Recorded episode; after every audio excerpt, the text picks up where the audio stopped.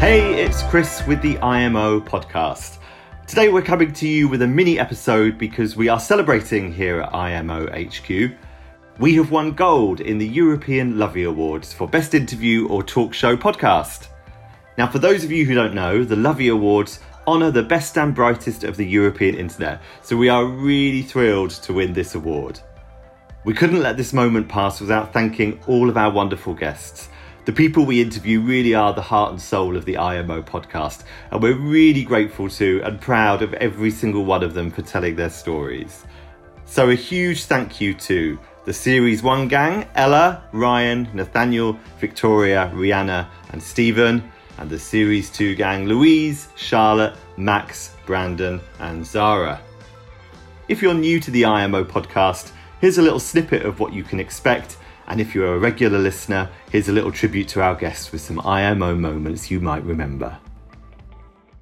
I think there was someone from, like, obviously... Podcast Rick... Awards coming up.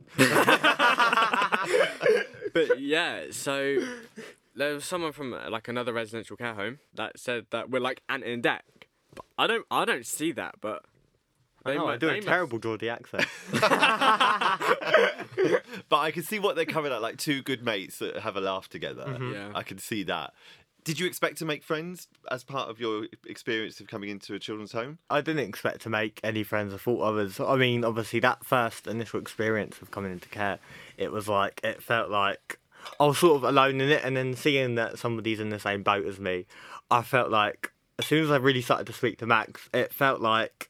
You know, this is somebody that I can actually talk to, and it, it felt like it's it is like a proper mate, and it's a mate that you can really you, you can have them same sort of personal experiences because you've been through similar things.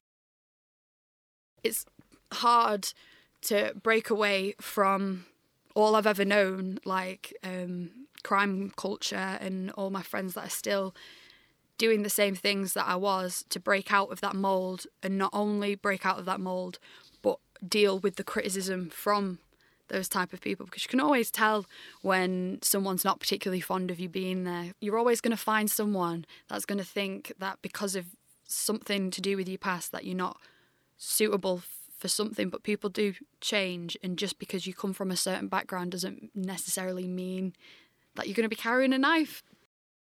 You might look at me and not think of me as your stereotypical looked after child, but what does that look like, and why do you have those preconceptions? I think I pushed myself further because I had these low expectations of me, but I know others who have said, well, I'm expected to do rubbish, so I'm going to do rubbish because that's what's expected of me. Um, and I can totally see where they're coming from, but for me, I wanted to do the opposite, and the same with my sisters, they've done the opposite as well. What led you to want to read your, your care files? I was in care for fifteen years. That's a huge chunk of, of my identity, and I, I wanted to, to know. I think I underestimated it. Um, I think I didn't really consider how much personal stuff would be in them. I remember going on the bus home and reading them, and it was just like social work reports and stuff, and I was like, oh, I'm getting really bored of this. And then there was just a page, you know, where I think I was four years old, and a social worker talks about um, Ryan said he's really excited to go home with his mum and, and put stockings up for Christmas, and that just really tugged on my heartstrings, you know, and it really hit us, because that's not the kind of thing that you kind of expect. It's, it's. I think I underestimated how personal it would be. So you mentioned residential care. What was that like for you? I think being here in general was really difficult, but... Care saved me. Mm-hmm. It kept me safe when nobody else was able to um, at that time, and it gave me my passion. So I've got my best memories and I've got my worst memories, but ultimately it kept me safe. Uh-huh. And I think that's just something people don't really say.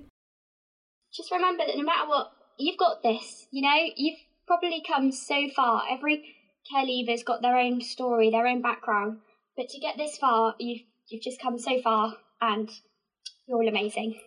Zara, I'm welling up. Oh my goodness. What I think we need to do is we just need to isolate what you've just said and just send it to everyone in the country. If you want to stay up to date with episodes or catch up with series one or two, you can subscribe wherever you get your podcasts. For more stories, experiences and advice from others in care, visit imohub dot org dot U K.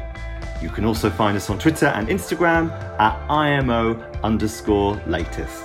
Thank you and congratulations again to our guests, and thanks for listening.